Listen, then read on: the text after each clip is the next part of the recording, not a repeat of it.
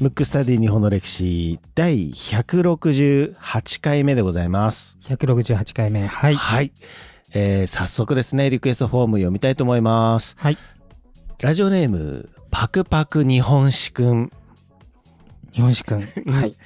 パクパク日本史くんですね可愛いですね。可愛いですね、ね、うんえーリクエスト人物出来事は細川頼之と。細川頼之はい、広瀬さん文吾さんこんにちは。僕は日本史が好きな小学2年生です。いつも小二ですね小2なんですよ、うんいつもお母さんと一緒にこのラジオを聞いていますいつもお話が面白いです僕は猫猫日本史を誕生日に買ってもらって細川頼之が面白いと思いましたがあまり書かれていませんだから細川頼之がどんな人か知りたいと思いましたよろしくお願いいたしますとなんか可愛いリクエストですねねあのはいおそらくお母さんがね、えーはいリクエストのこのフォーム書いていただいたと思うんですけども、まあね小学校2年生で日本史が好きっていうのもねなんそかうですね嬉しいですねはいこの可愛いリクエストをパクパク日本史くんからいただきましたけどもはいちょっとねあの題を見てはいもしかしたらがっかりしちゃったかもしれないんですけどもはいあの僕も実はあんまり詳しくないんですよその細川頼 之がなのでまああの今後ねどこかでやりたいなと思いましてはいであの題をね見てはい分かるように、大江の広元はいをやろうと思うんですけれどもうんうんまず文吾は知ってますか僕は「鎌倉殿の13人」ですか、うんうんうんやっぱここで出てくる人っていう認識ですね。そうですね、うんあ、の実は僕ちょっと申し訳ないことにうん大河をあまり見てないのではい。ちょっとどのような出方をしてるか分かんないんですけど一応ちょっと僕が思う大江の広元をちょっと話してみようと思うんですけどはい。このね鎌倉幕府ができる過程において最初はね頼朝から始まってはい。後に北条氏になっていきますけどうん。非常に重要な役割でめちゃくちゃ優秀です。うん。これ下手すると日本の歴史上トップ5ぐらいに入るうん。有能な文官じゃないかと。でね僕のイメージはちょっと大河でどう描かれてるかはわからないんですけどはい。人付き合いのうまい石田三成っていう感じおお石田三成ってちょっと優秀だけどちょっとこう周りとギスギスしてるイメージなんだけどめちゃくちゃ優秀で人間関係もしっかりしてー。うん。でこの時代特にこの鎌倉初期っていうのはもうなんか騙し合い殺し合いの世界なんでもうボコボコ死んでいったり鎌倉を追放されたりするんですけれども最後まで残るんですよ非常に優秀な上になのであの大河見てる方ね、えー最後までいますからちょっとあの安心して大江の広元のところは見てもらいたいんですけどもともとは鎌倉の人ではなくて京都の人なんですよ京都の下級貴族の出身ドラマでもあれですかあの大江の広元で出てるですよね多分ね、そうですね。うんあのーもうドラマでは、うん僕の印象うは、んすごく中心人物で、うんうんうんかつ、んなんかこう、バランサーみたいな感なるほどなるほどじですね。異常に優秀なんですけどまあえーそれは、えーえーそのバックボーンとしてもともと下級貴族出身なんだけど家が代々こう学問の先生みたいな家で育つんで、めちゃくちゃまず頭がいいっていうのとこの時代鎌倉に幕府はできるけれども朝廷との、えー京都とのやり取りをしないといけないのでそういうのに非常に長けてる人もともと京都の人だから京都の朝廷が何を考えているのかがわかるし作法とかしきたりも分かってるんでねもともとはね中原の広元って言われてたんで晩年に大江の広元って名前を変えてるんですよ。うん。これはあのこの時代割とある話で名前ってちょっと変わっちゃうんで、まあ、一応この番組ではあの大江の広元というので統一していきますけどもともとは中原の広元って言われてました。これは何でかっていうとこれはあのいろんな説があるんですけれどもはい。大江家に生まれて中原家に養子に出されたっうん。ていう説と中原家に生まれて大江家に養子に出されたうん、でちょっとあの資料によって逆になっちゃってるのがあるんでただどっちにしろ中原家で育ったっていうのはあの共通してるはい。で晩年大江家が衰退したんでちょっと自分が盛り立てないといけないということで名前を変えたっていうことなのね。なので、えー、と多分ねその「鎌倉殿の13人」の中で、うん。もう一人ね中原の近吉っていう人があの多分キャラクターで出てると思うんですよ。はい。うんその人がお兄さんでうん。実はこの人がもともと鎌倉にいてえ要するに頼朝に近かった。それで、えー、と京都にいた、まあ、弟の大江の広元を呼んでうん。で鎌倉幕府に、まあ、仕えることになったとうん。うん。いうことなんだけどこのお兄さんも実はすごく優秀な人なんだけれどもこの弟の大江の広元がすすごい、うんまあ。とにかくスーパーマンうん。作戦とかなんていうんですかこう、まあ、悪い言葉で言うと謀略うん。も考えるし政治も考えるってことでうん。実は鎌倉に来ていきなり行政府の長官になるわけ。あの公文書っていうのね、はでい。後々万所って名前になるけどその別当って言ってトップに立つわけはい。だから、えー京都にいた時は下級貴族うん。鎌倉に行ったら文官トップになってもう辣腕を振るうことになるんだけれどもこの番組でね何回かやったと思うんですけど今って鎌倉幕府の成立はい。あの教科書的には僕らが習った時代とは違くてうん。何年か分かります僕らが習った時代はいい国作ろうですもんね。そうそうそうそうだから、いい国ですから、 1192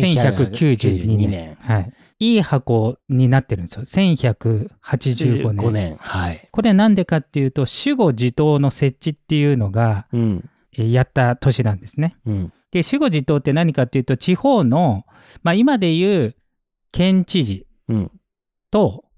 警察庁長官だから行政と警察権を今まで京都が任命してたのを頼朝が鎌倉が任命する権利を得たとうん。それをもって実質的に鎌倉幕府の成立っていう感じになってるわけねはい。その守護自党を設置した方がいいとうん。検索したのが大江の広元なのうん。だからその設置をもって鎌倉幕府の成立というならばはい。鎌倉幕府を実質作るための仕組みを作ったのが、まあえーと命令出したのは頼朝だけれども大江の広元なうーん。えーと鎌倉武士っていうのは強いしまあなんか純粋というかそういう感じだけどやっぱ新しい秩序を作るっていうのになるとうん。もうちょっとこう政治力とか必要じゃないはい。その辺は、えっ、と、まあ、一人でやったわけじゃないけども、その中心にいたのが大家の広元なわうけ。ーん。で、その前の、源氏の前の、ちょっと力を持ってた人たちって、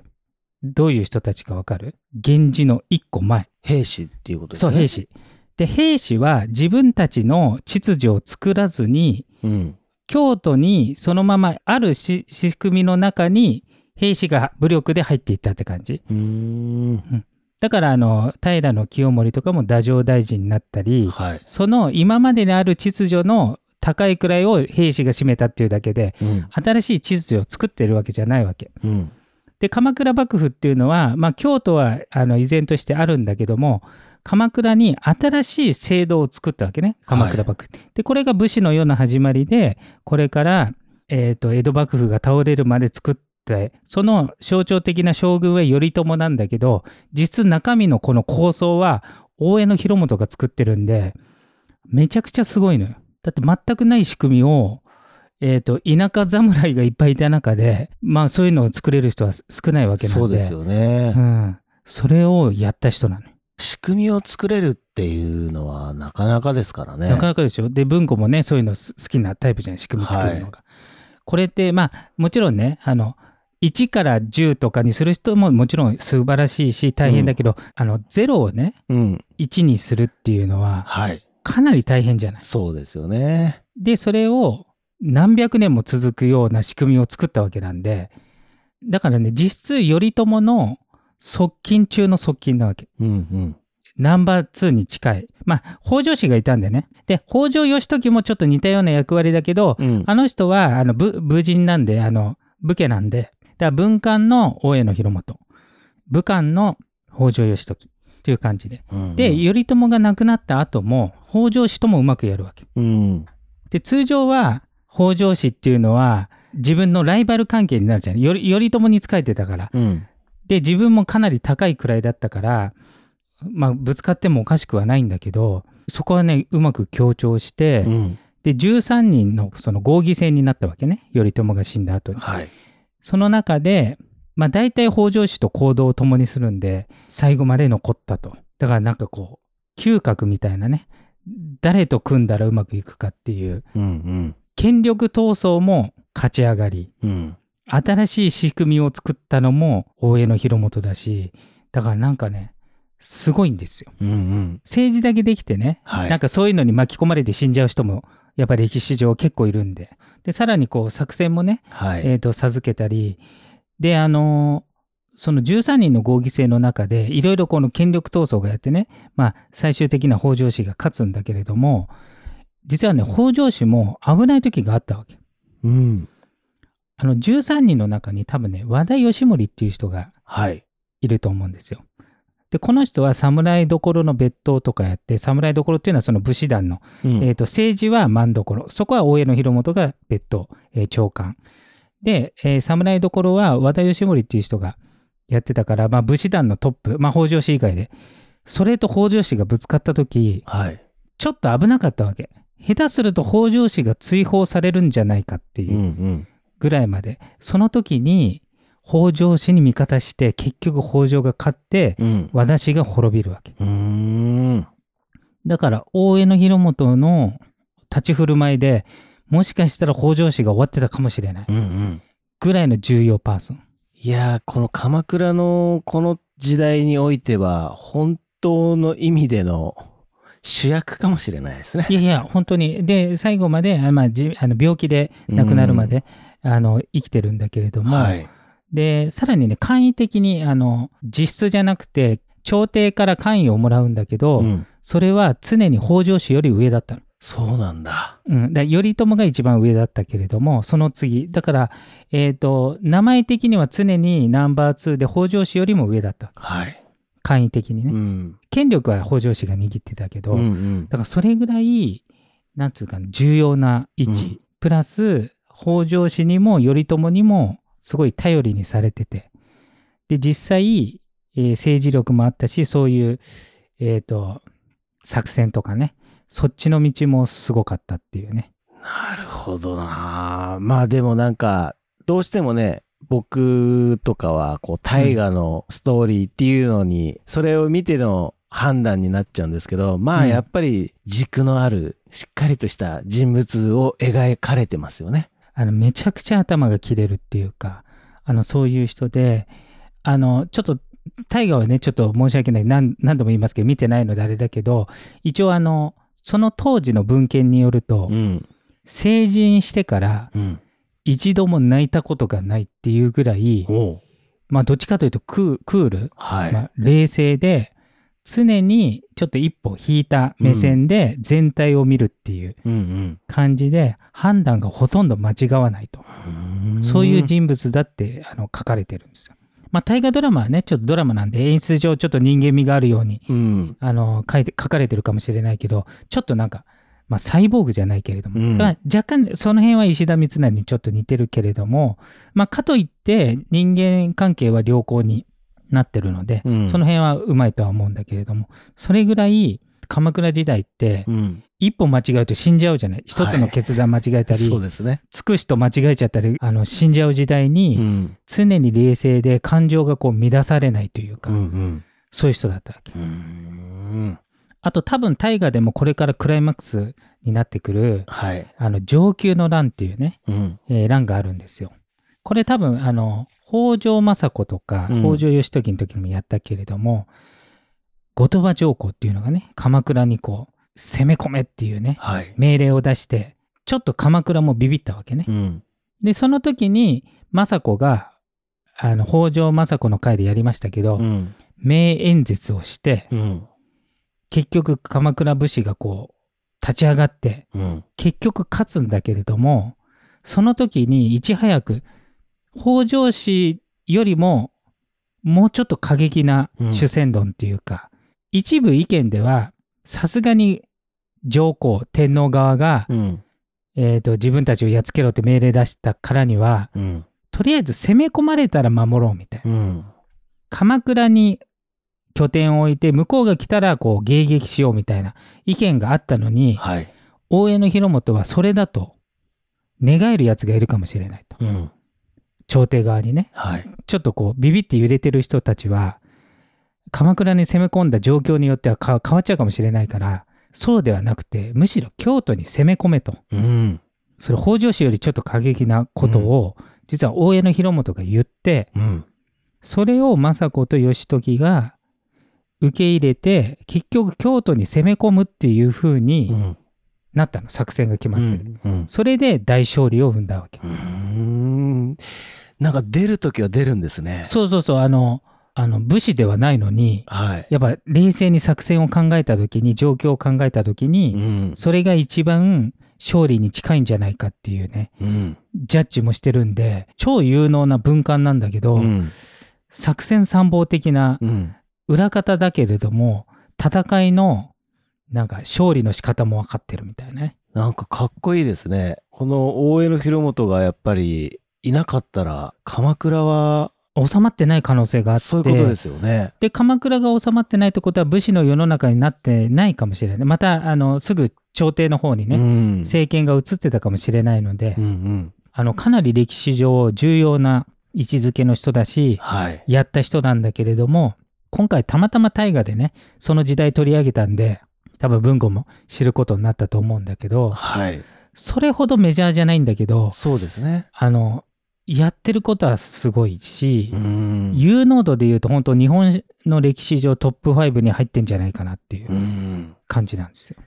えーそれをね今回ねあの、うん広瀬さんの話を聞きながらね、うん今後のこう大河を見るのもねそうですねちょっいいかなと。とね楽しみですねこれから多分あの血みどろの権力闘争がいや始まっているけれ本ども、当ですよねうんあの常に勝ちの方にいますから。で最後までいて、えーの多分あの北条政子とかと同じぐらいかやや長生きで70何歳まで生きてるんですよ。で義時よりは多分長生きしてると思うのでまあはい主人公が今回義時なんでね義時が死んだところで終わるとは思うんだけどだかはらい結局大江の広元は最後まで多分こ、うん今回の大河で重要な位置のままいきますので、あとねもう一つ、はい、大江の広元自体というよりもうんこの大江の広元の子孫ってうん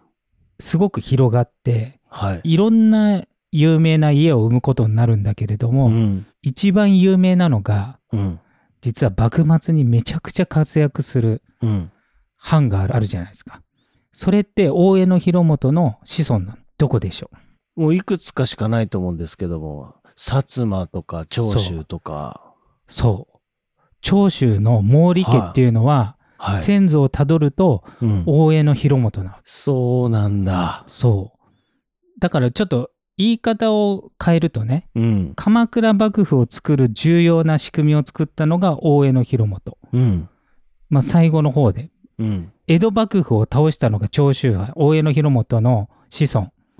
それで武士の世の中が終わって近代になっていくんでうん武士の世の中始めも大江家うん終わりも大江家の、まあ、名前は変わってるけど毛利家なんで、うんだから始めと終わりを受け持った家系なんですよ。なるほどなそれはなんか面白い因果というかねそうそうそううんだからね、あの毛利家っていろいろあの、えー戦国大名でいうと毛利元就っていう人が、ねはい。有名出てきてこの元就の元っていう字は大江の広元の元っていう字から来てるわけうーん。だからあのすごく大江の広元はなんつうのこう子孫に尊敬されててうんうん。割と名前に使われてたりするんですよすごい最後に大きな豆知識をぶそっうですね込んでいただきましたけど。はいはいはいこ れね実はあの細かい家でいうとあの結構残ってる家いっぱいあってはい。だから大江の広元の家ってすごく発展していったんですようーん一、番有名なのが毛利家なだけでうんだからあの皮肉なことに源氏の頼朝は割と早くこう血筋が絶えちゃったけれどもはい。あの実は大江の広元はすごく広がっていったわけですよ。それもまた歴史の面白いところですね。そうですね。はい。今ね、こう2022年の、うんえー8月ですけども、まあうんまだまだタイが続いていくと思いますので。あと半年ありますもんね。そそうですね。うんあのそれを踏まえてこう見ていただくと、また違った見え方もがうですね。あるんじゃないかなと思いますので。はい。はい。ということで、今回のテーマは、大江の広元でした。むくむくラジオだべむくむくラジオだべむくむくラジオだべ